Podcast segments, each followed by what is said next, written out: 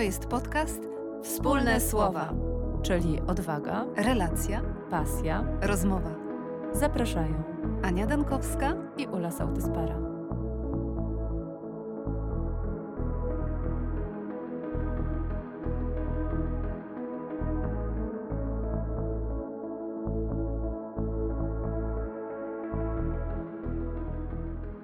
Witamy Witamy serdecznie. i dzisiaj zapraszamy do wysłuchania rozmowy z Agnieszką Kotulską-Rachunen i Kimo Rachunen, którzy tworzą The Haldi Project.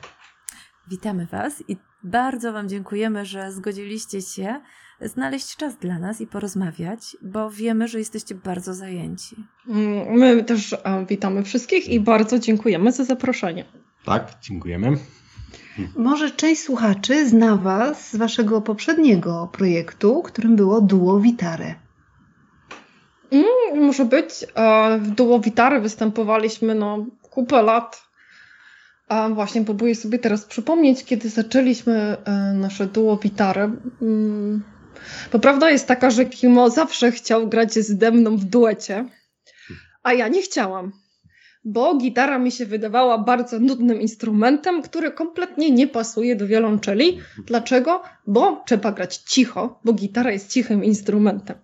Więc odkąd żeśmy się zaczęli e, spotykać, no to już na studiach w Niemczech, to Kimo chodził i prosił, a może byśmy tak zagrali w jakimś duecie? A ja zawsze stanowczo odmawiałam. Tak, może to było 2012, mniej więcej. Mhm. Tak, kiedy zaczynaliśmy grać e, tak Kiedy, poważnie. Poważnie, nie? tak. Kiedy rzeczywiście Kimo znalazł e, prawdziwy repertuar, który był stworzony na gitarę i wiolonczele i te, które mnie też przekonały. I tak zaczęliśmy razem występować i jakoś tak mocno żeśmy się w to wciągnęli i tak zaczęły Mm. się występy, koncerty. E, nasza... Może nie od razu tak dużo, ale pamiętasz, e, ty powiedziałaś, powiedziałaś że musimy robić jakiś e, reklama albo jak, jakiś rozgłos. Mhm. I, i pod, promocję naszą, tak, Tak. bo to był duży problem. A mianowicie, mm, no to bardzo nietypowy duet, więc e, jak próbowaliśmy pozyskać jakiś koncert, to organizatorzy mm, odpowiadali nam na bardzo dziwny duet, tak, no my takiego nie znamy, no mm, to tak mm, trudno powiedzieć, czy, czy widzielibyśmy Państwa u nas, żebyście wystąpili. Więc zaczęłam tak mm, intensywnie myśleć na ten temat, mm, jakby nas zaprezentować światu. I wymyśliłam sobie, to dokładnie było może, ja wiem, który to mógłby być rok? 2015? Wcześniej. Wcześniej już. To na po 14 nagraliśmy płytę. Okej, E, czyli już wcześniej. Tak, Em, no około 10 lat temu, powiedzmy tak. Mniej Po- więcej. powiedziałam takim, kurczę, my musimy nagrać jakiś teledysk na YouTube'a. No i mieliśmy problem, kto by go nagrał. I kuzynka znalazła ekipę, która nagrywa wesela z Jaworzna. I tak powstał nasz pierwszy teledysk, mówiąc szczerze. Ale oni to zrobili tak profesjonalnie, że ten wideo, teledysk na YouTubie nam się tak rozkręcił, mieliśmy tyle wejść na całym świecie i uwaga, głównie z Ameryki, co nas zdziwiło. I tak I zaczęło się Kanada. I e, Kanady. I południa Ameryka. Że zaczęliśmy robić tego coraz więcej, coraz więcej. Mieliśmy ogromne wejście na tego YouTube'a i tak dzięki temu zaczęły się zlecenia, powstały kolejne płyty, y, koncerty i, i tak to właśnie mm, taki był nasz początek. Świetnie. A jaka była droga do The Haldi Project? Na pewno cała pandemia miała wpływ, Mhm. bo przede wszystkim e, mieliśmy dużo pla, plany związane z duo, duowitarem i potem tych koncertów nigdy nie Tak, te, te koncerty się nigdy nie odbyło, bo ty nawet chyba, Aniu, pamiętasz jeszcze przed pandemią w Nosprze z orkiestrą nasz ostatni koncert taki... Byłam. Ja Tak. wiem, pamiętam. I więc były ogromne plany na przyszłość. Właśnie jest duo Witare. No, po czym właśnie pandemia, dużo cierpienia, też na przykład w moim życiu prywatnym. I to się bardzo potem jakby odbiło na, y, na naszym podejściu do muzyki. Em, I tak potrzebowaliśmy zmiany. Mhm. Potrzebowaliśmy zmiany, czegoś takiego, żeby zacząć, żeby mieć taki no, świeży start um, po tej pandemii. Mhm. I, I tak właśnie zaczęliśmy komponować, bardzo mhm. nietypowo. Ale też dołączył do Was y, Karol Tobur. Tak, faktycznie. No, e, nie, nie od początku. Najpierw mieliśmy taki plan, że robimy to jako duet. Tak. I pierwsze utwory były nagrane, komponowane tylko na duet, gitara i wioloncela. Dokładnie. Nie, my też tak zaczęliśmy tworzyć na takiej zasadzie, że właśnie Kimo um, robił harmonię, ja tworzyłam melodię. I jak komponowałam, no to, um, to zaczęło mi czegoś brakować. I tak mówię do Kimo, no muszę tutaj napisać kolejny głos, bo jakoś, no tutaj coś mi brakuje, tak? No i Kimo właśnie powiedział, no ale kolejny głos to znaczy kolejny muzyk i kogo byś ty widziała? I ja mówię, no tak, tak skrzypce mi się tutaj jakoś marzą, albo takie tutaj widzę. No i tak właśnie tym sposobem um, do zespołu dołączył y, trzeci członek, y, czyli Karol. Y, słuchajcie, bo ta nazwa jest bardzo ciekawa i nieoczywista. Czy możecie powiedzieć, co oznacza ten tytuł The Haldi Project i mm, no właśnie, skąd w ogóle pomysł na taką nazwę? E, przede wszystkim Hal, Haldi, tak e, jest naj, najwyższy szczyt e, Finlandii. Tam jest róż, różny sposób. To po, po fińsku to jest Haldi przez T, po szwedzku Haldi, po nie wiem jak to mówi, po same. W języku same, czyli... W języku samym to jest Haldysokka. Zastanawialiśmy różnych formy i wybraliśmy ten Haldi, bo to zostaje pamięć. I mieliśmy też wcześniej innych, innych takich związanych języków same, ale to było tak trudne.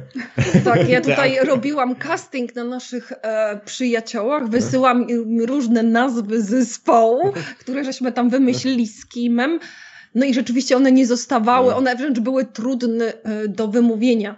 A te Haldi mi tak zostało w głowie, bo jak e, Finlandia obchodziła e, setną rocznicę niepodległości, to bodajże było po Polsce parę lat. Nie, na 2017. A, a czyli przed. Tak. To Norwegia chciała Finlandii zrobić małą przyjemność z tej okazji i mianowicie podarować im najwyższy szczyt. I to właśnie tą górę Haldi, czyli ten najwyższy szczyt tej góry, Skórę, która jest, jest jakby jest z obu stron, tak? Ona mhm. jest tej Laponii, to trzeba sobie wyobrazić, że to jest bardzo wysoko i tam Finlandia łączy się z Norwegią i dokładnie jest ta góra. I Norwegowie chcieli być myli, bo oni mają dużo różnych szczytów wyższych niż Finowie i stwierdzili, no kochani, my wam dajemy ten szczyt po prostu, przesuwamy granice dla was, żebyście mogli się poszczycić też y, jakąś większą górą, tak? No i oczywiście zrobiło się zamieszanie w Finlandii, było to wszędzie omawiane w gazetach, w programach telewizyjnych, w radiu. Co my teraz mamy z tym fantem zrobić? Ja to myślałam, że oni się ucieszą, no bo tak no myśląc naszą polską logiką, prawda? No, dają nam szczyt, no to kurczę, zaraz by się tutaj jakiś resort zaraz tam ogarnął, otworzył swoje miejsce, bo każdy by tam pewno chciał pojechać, zobaczyć, może zjechać na nartach, a dla Finów się zrobił problem. No bo trzeba by było teraz zmienić wszystkie książki do geografii, trzeba by było zmienić mapy, no i to potem stwierdzono, że to się zrobiło za skomplikowane. Finowie delikatnie podziękowali Norwegom. Norwegowie też na końcu zobaczyli, że to prawo ich też nie do końca na to pozwala. No i sprawa ucichła. I najwyższy szczyt y, y, góry Haldi pozostał w Norwegii, ale stał się nazwą naszego zespołu. Mhm. No i jest dosyć łatwy do wymówienia, no bo większość słów fińskich to jednak słowa długie i trudne dla Polaków do wymówienia. A tak tutaj, no nie, to to The Haldi Project wpada w ucho właśnie, łatwo zapamiętać, wymówić, że to jeszcze taki walor tej, tej nazwy. No tak, właśnie, tak, no tak. więc to nam dodatkowo właśnie jakby było tym dużym plusem, że wszyscy znajomi zapamiętali i powiedzieli, że że to jest dobra nazwa. Ja tu przed nagraniem dostałam od ciebie, Ula, takie długie słowo i poproszę Kimo, żeby przeczytał, żeby też nasi słuchacze mieli punkt odniesienia, dobrze? To ja tylko jeszcze powiem, że to słowo, które się pojawi, to jest z książki Olgi Ślepowrońskiej Wielki Atlas Małych Przyjemności, gdzie są różne mm, takie krótkie hasła dotyczące różnych przyjemnych aktywności w ciągu roku. I jest tam na przykład zapalenie świec, albo przytulanie się pod parasolem w deszczu, albo siedzenie pod kocykiem. No i między innymi takie dwa fińskie hasła były, których y, no ja bym nie ośmieliła się przeczytać, ale mamy na szczęście osoby kompetentne. Okej, okay, pierwsze to hyppytyynytyydytys. Okej, okay. a drugie jest znacznie krótsze Lowlu. Mhm. To Lowlu to jestem, tak, to jestem w stanie opisać nawet. Że to jest ciepło, jakie w saunie uwalniają gorące kamienie polane wodą. Tak, to chodzi o tą parę i to jest dokładnie, ja pamiętam jak uczyłam się języka fińskiego i czasem właśnie siedzieliśmy w saunie i Kimo mnie uczył, to zawsze mówił lulualisa, czyli więcej tej pary z kamieni, czyli to znaczy polej jeszcze więcej, żeby się zrobiło cieplej. I właśnie zawsze jak się śmieje, zawsze jak idziemy do sauny, zawsze sobie tak podśpiewuję lulualisa, alisa, lulua. To jest oczywiście bardzo trudne wymówienie. I Agnieszko, potwierdzasz, że to jest przyjemne doznanie, jak jest więcej tej pary i więcej tej pary? Tak, bo całe właściwie fińskie saunowanie polega na tej parze. I my tutaj właśnie w Polsce często bardzo cierpi, cierpimy w tych saunach, bo one są, nazywa się to zawsze y, fińska sauna sucha i Kimo dostaje prawie zawału serca, bo mówi, no to to nie ma nic wspólnego z fińską sauną. Ja, bo... sa, ja zawsze powiem, że to jest niemiecka sauna. Więc... Takie grillowanie. Tak, i mówi, o, Polacy znów się grillują. I ktoś skończy zawałem serca, bo jeszcze sobie przekręcają tą, e, jak to się nazywa, ten czas. Klap, tak, klepsydrę. I, I tam 10-15 minut i taki już patrzę po niektórych ludziach, mówi, jak oni jeszcze wejdą do zimnej wody, to on się już boi. Ale naprawdę polecam wszystkim słuchaczom, jeśli idziecie na saunę, macie możliwość wziąć ze sobą wodę, żeby polać kamienie. To jest cała ta kwintesencja tej sauny, to jest ta para. Ona uwalnia z nas wszystkie napięcia, oczyszcza cudownie, także, także tak. Lulu Alisa. Ale rozumiem, że sauna to jest fińskie słowo. Tak, tak jest. Okay. Zawsze walczymy, które pierwsze to Rosjanie, czy Finowie, e, ale po rosyjsku sauna to inaczej chyba to nazywa, nie, nie znam, ale ta słowa sauna jest, jest fińska, tak. Hmm. Jak już jesteśmy przy saunie, to chciałam powiedzieć, że to jest w ogóle takie. Mm, Finowie mają dwa święte miejsca. Jedno to jest właśnie sauna, a drugie to jest las. I jak Fin ma problem, to albo idzie do sauny, albo idzie do lasu. A jak małżeństwo ma problem, to na pewno idzie do sauny.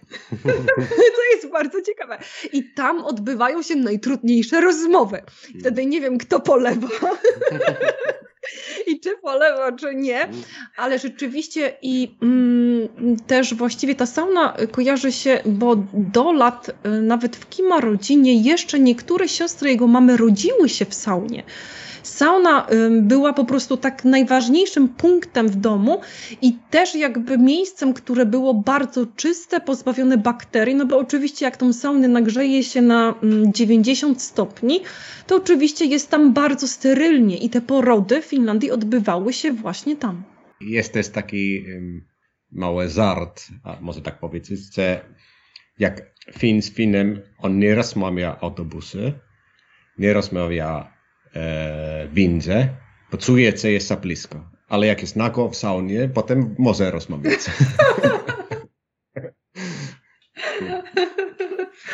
potem może być sobą i rozmawiać. Aha, tak. Obcą osobą, tak. Hmm.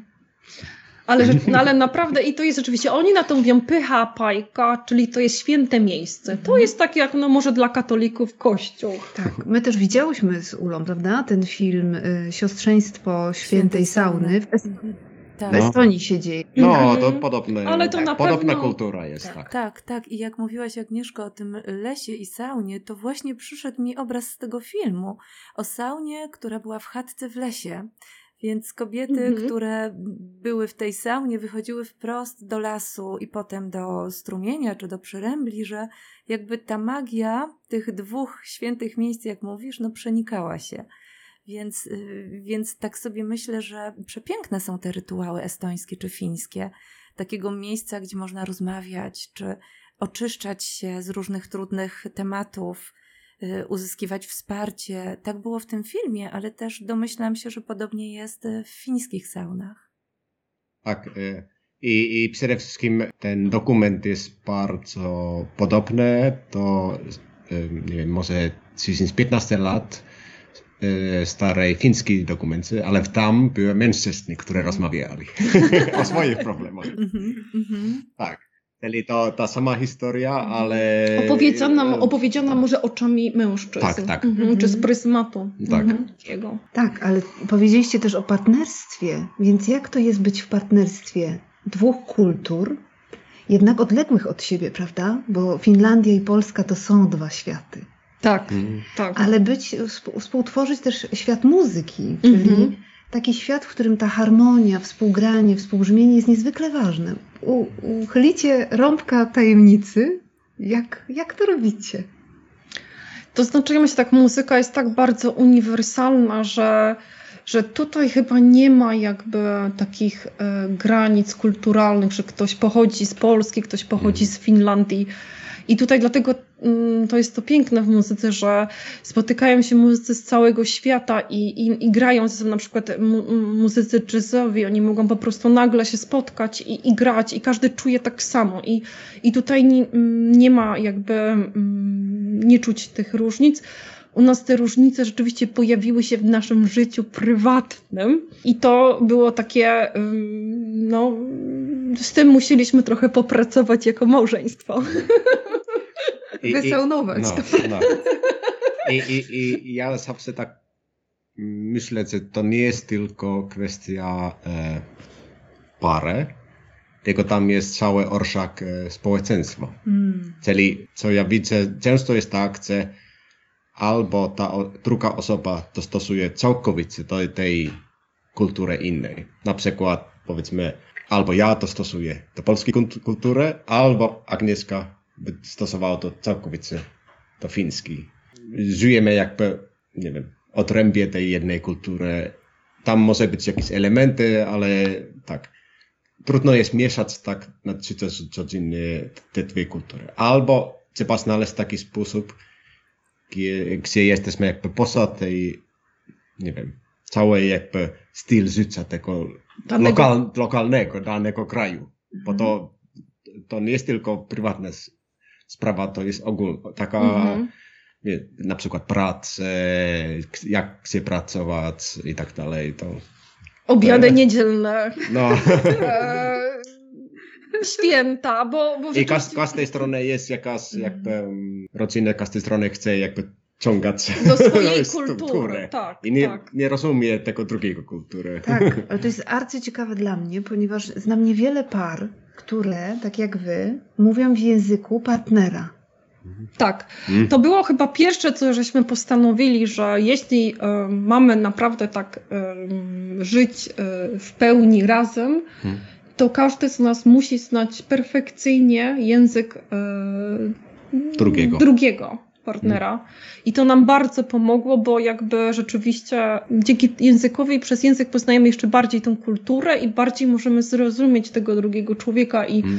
i tak też się stało. Myśmy się właśnie nauczyli tych języków i też mm, mieszkamy w dwóch krajach. To znaczy, mm, mamy takie okresy, kiedy wyjeżdżamy na dłużej do Finlandii i tam po prostu sobie żyjemy, a potem wracamy do Polski. Także sobie tak lubimy miksować. Ale też będąc na przykład tutaj w Polsce, tak jak na przykład właśnie siedzimy teraz w naszym mieszkaniu w Tarnowskich Górach. Aniu, ty widzisz ten minimalizm nasz. Tutaj zawsze do nas znajomi przychodzą, no mi, ach, ten fiński czy ten skandynawski minimalizm. A ja naprawdę, jak tylko mam taką możliwość, to dalej y, wyrzucam, czy może nie wyrzucam, słów nie wyrzucam, tylko na przykład rozdaję, jak tutaj nasza przyjaciółka Monika miała jeszcze punkt dla Ukrainek, to rzeczywiście dzielnie wyniosłam pół domu. Potem mieliśmy mały problem, jak e, okazało się, że została tylko jedna poszewka, bo wszystkie zostały rozdane. Ale, ale jak mówię, to jest styl życia, który e, przenieśliśmy, czy na przykład e, robienie chleba żytniego na zakwasie, to jest tak fińskie i to robimy raz w tygodniu. To jest takie nasze pielęgnowanie e, Finlandii tutaj w Polsce. Ale macie też chiński kuker.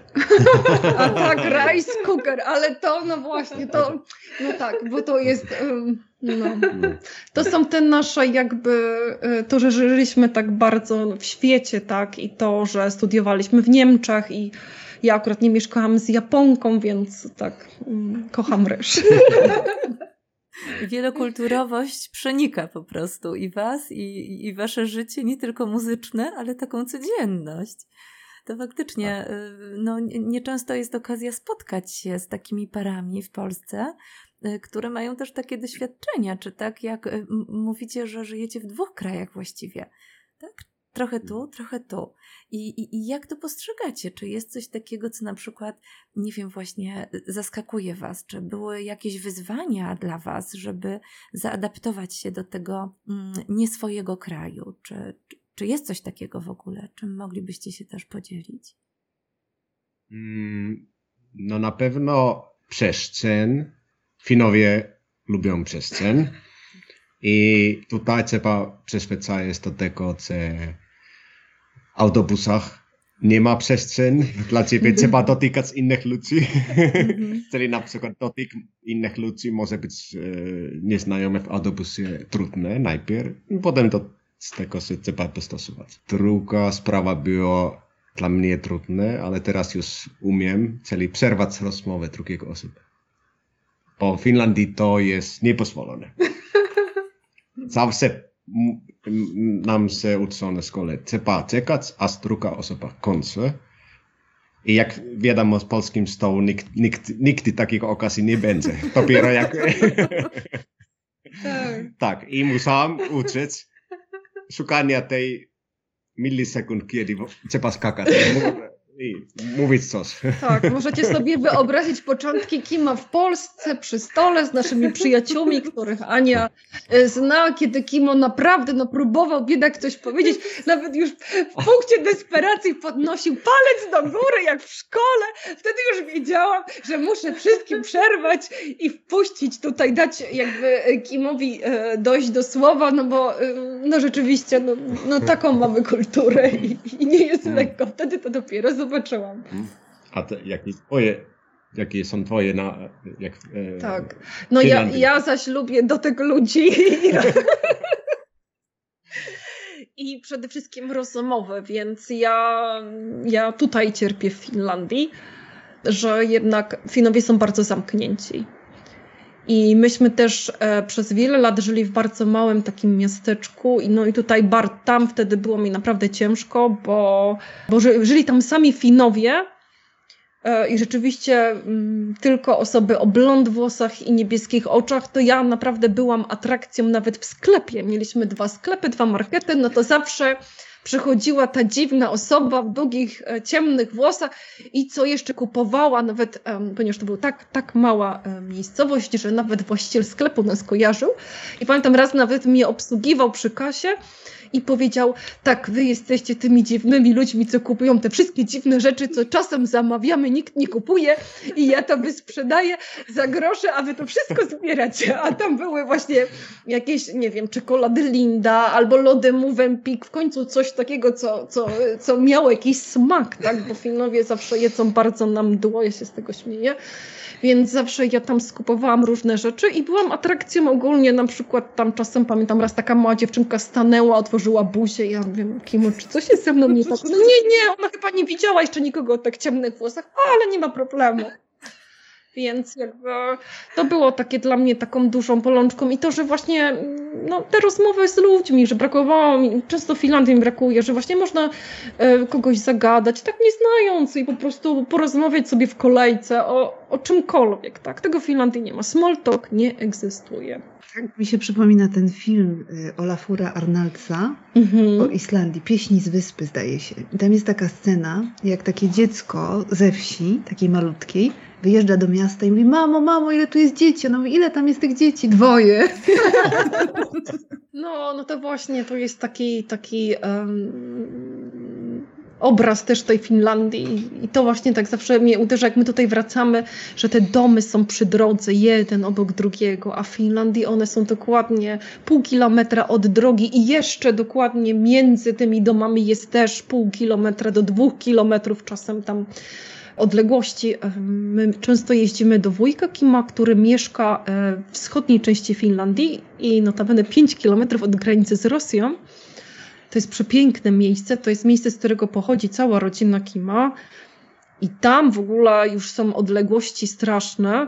Między właśnie do bliższego takiego miasteczka jest chyba jakieś 30 kilometrów i taką wyboistą drogą, więc gdzieś z pół godziny. I tam wujek ma wszystko już w tym swoim domu. Właśnie ja się zawsze śmieję, że oni mają e, taki ogromny zamrażalnik w dużym pokoju, bo dla Polaka to jest bardzo dziwna sytuacja, bo my tylko przecież mamy lodówkę z zamrażalnikiem i nam to przecież w zupełności wystarcza. To Finowie mają taki zamrażalnik, taki duży jak stół i się tak otwiera, tak wiecie, do góry, a tam mają wszystko. Oni nawet zamrażają e, mleko w kartonie. Mhm. Ale czy to y, prawda, że ta świadomość ekologiczna Finów jest dużo wyższa niż y, Polaków? Zależy co, jaki, jaki sens ekologii. Mhm. Na pewno recykling jest dużo, dużo większa świadomość i tradycja jest większa. Ale jeśli chodzi o na przykład taki ekolog jak, jak podróżowanie na całym świecie, ja tam bym dyskutował, bo jednak e, dużo Finów leci do Tajlandii, na ciepłe kraje. I, i, i nasze, teraz jest taka, trochę jest taka e, mm, zmiana, to jest mała e, moda, jak dostać na przykład Europy, do Europy bez samolotu. Bo to jest zawsze z Finlandii trudne, bo to jest taki półwysep. Możemy tylko iść bez samolotu albo statku tylko do Rosji, albo do Norwegii, albo do Szwecji.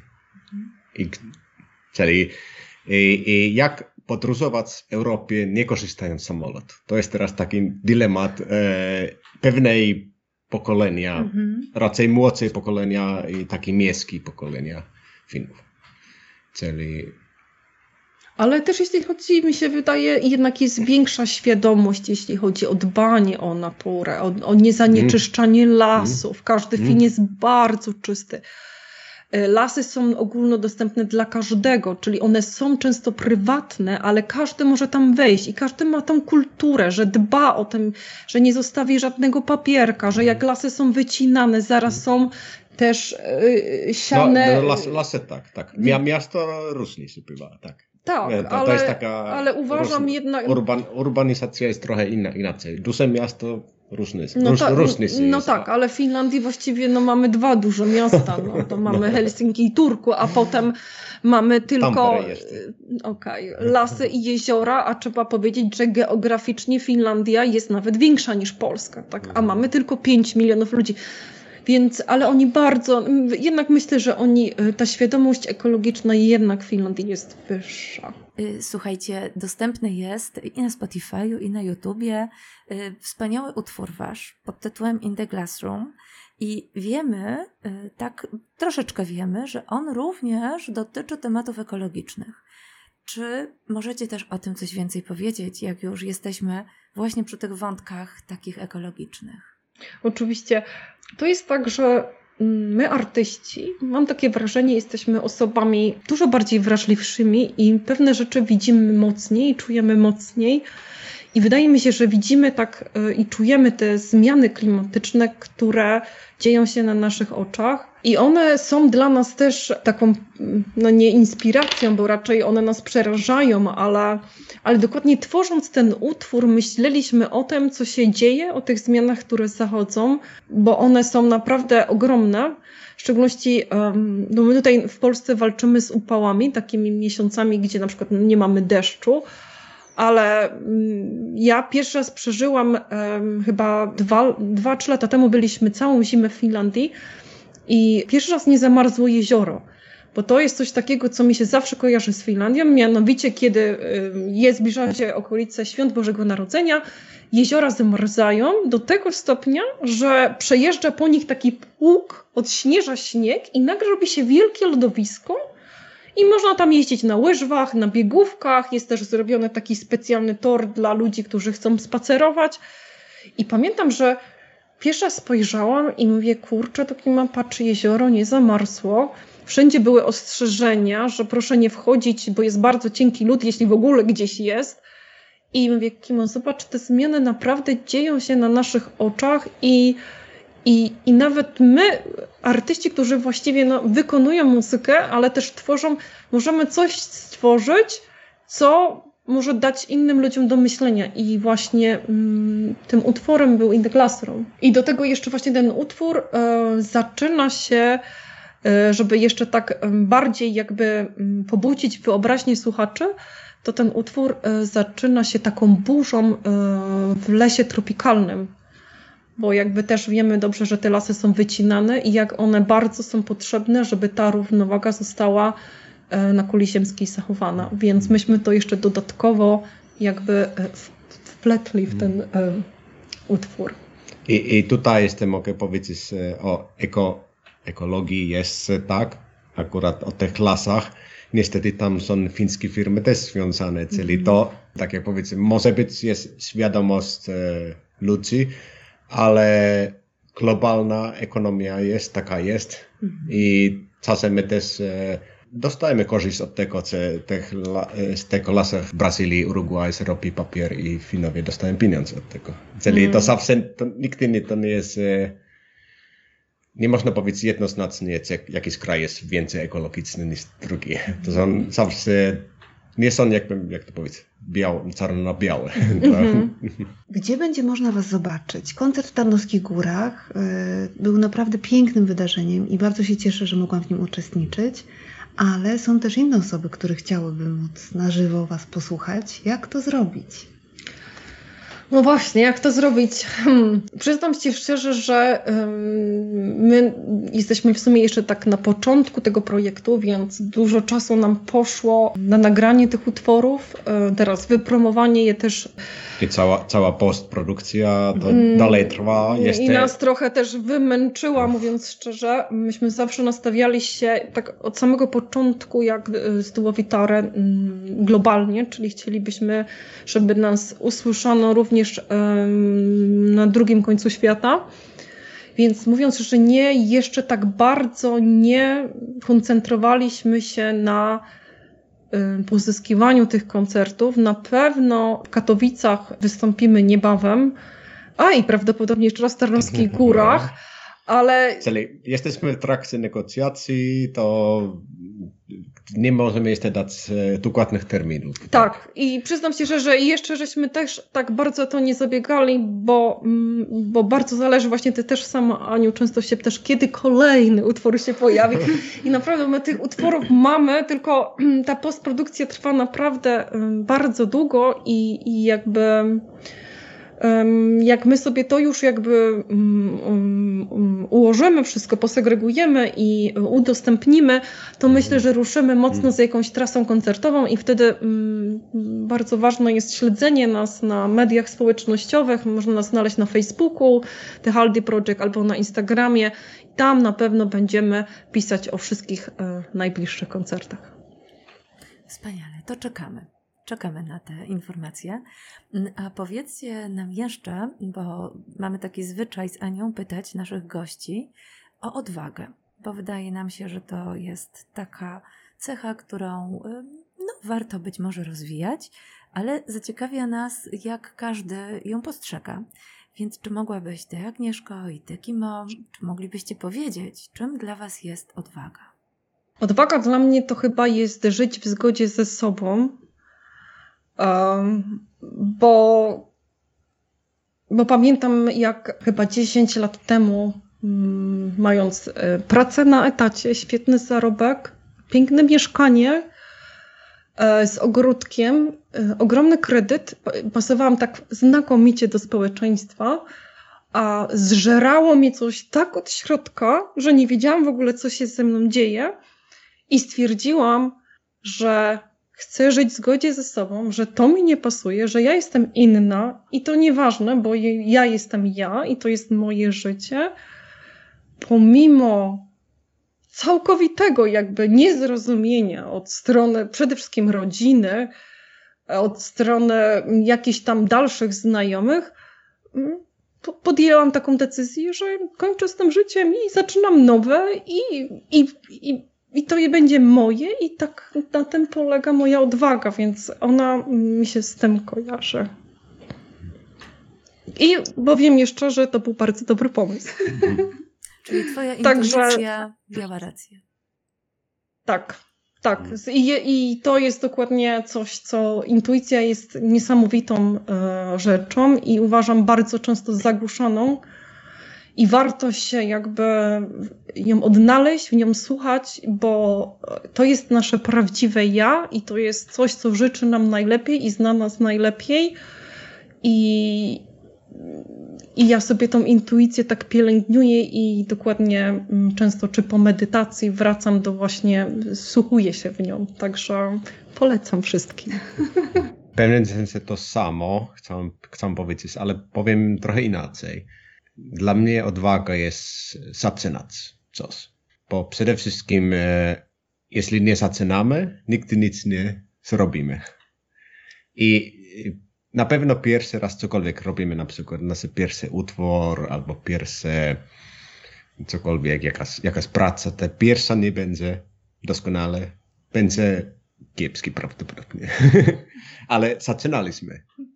Ka każdy kolejny praca albo cokolwiek zaczynamy, będzie lepsze. I potem e, tylko przez tej, jak, jak to powiedzieć, pewnym sensie, nie wiem, czy tak można powiedzieć, te, że ta, jak zaczynamy, najważniejszy moment jest w pewnym sensie ten podróż. Mhm. E, czyli to, co robimy, te błędy, te znajdziemy nowości, znajdziemy coś, jakieś nowe punkty, jest nawet ważniejsze niż ten końcowy produkt. Czy to, to jest utwór, czy to jest e, książka, czy cokolwiek to tam pisze albo zrobi. Hmm, pięknie. No, bardzo takie inspirujące te wasze definicje. No, my też jako artyści dużo musieliśmy mhm. przerobić, tak, w swoim życiu, także... Tak, tak, to może was też ucieszy, że y, jest taka książka y, o terapii par. Taka książka, przewodnik, poradnik, przewodnik terapii, terapeuty par, tak? Chrząstowskiego. I on mówi o takiej ubogiej narracji i takiej bogatej narracji. Ale on tam nie przewidział chyba takiej ewentualności, że para może mieć dwa języki do narracji. nawet może, nie tylko. Nawet nie tylko, nawet nie tylko, dokładnie. I że, i że rzeczywiście y, te języki mogą mieć też słowa, których nie ma w tym drugim języku. Tak, dalej, no, dalej, tak. tak. I to my, się tak nawet tak śmiejemy, bo co jest ciekawe, ja jestem o wiele mniej emocjonalna, jak mówię po fińsku. I jak czasem wpadam w tą swoją euforię albo neurotyzm, bo ja tak czasem przed koncertem mam, to Kima mówi, okej, okay, to teraz zmieniamy na fiński, żeby ci te emocje opadły, to teraz mi to wszystko mów po fińsku, to ci też to wszystko opadnie, nie wejdzie tyle emocji w to i w ten sposób te twoje anxiety się trochę zmniejszy, więc mm, tak. Tak, i to, i to jest absolutnie unikalne i wspaniałe. Ktoś, ktoś ostatnio mi mówił, że, że w jakimś utworze pada takie zdanie, że mają tyle o parze, że mamy tyle wspólnych e, książek, a żadnych y, wspólnych słów. E, tu jest dużo wspólnych słów. Tak. To wspaniale, że te wasze wspólne słowa mogły się spotkać w naszych wspólnych słowach, więc dzięki wielkie. Mm. Dziękujemy. Dziękujemy. Tak, dziękujemy, że przyjęliście to zaproszenie i jesteśmy bardzo wdzięczni z Ulą. Tak. My dziękujemy również, że o nas pomyśleliście, także myślałyście. Tak, my dziękujemy też. Kiitos, kiitos paljon. Także bardzo dziękujemy Wam i dziękujemy naszym słuchaczom. Do usłyszenia. Do usłyszenia.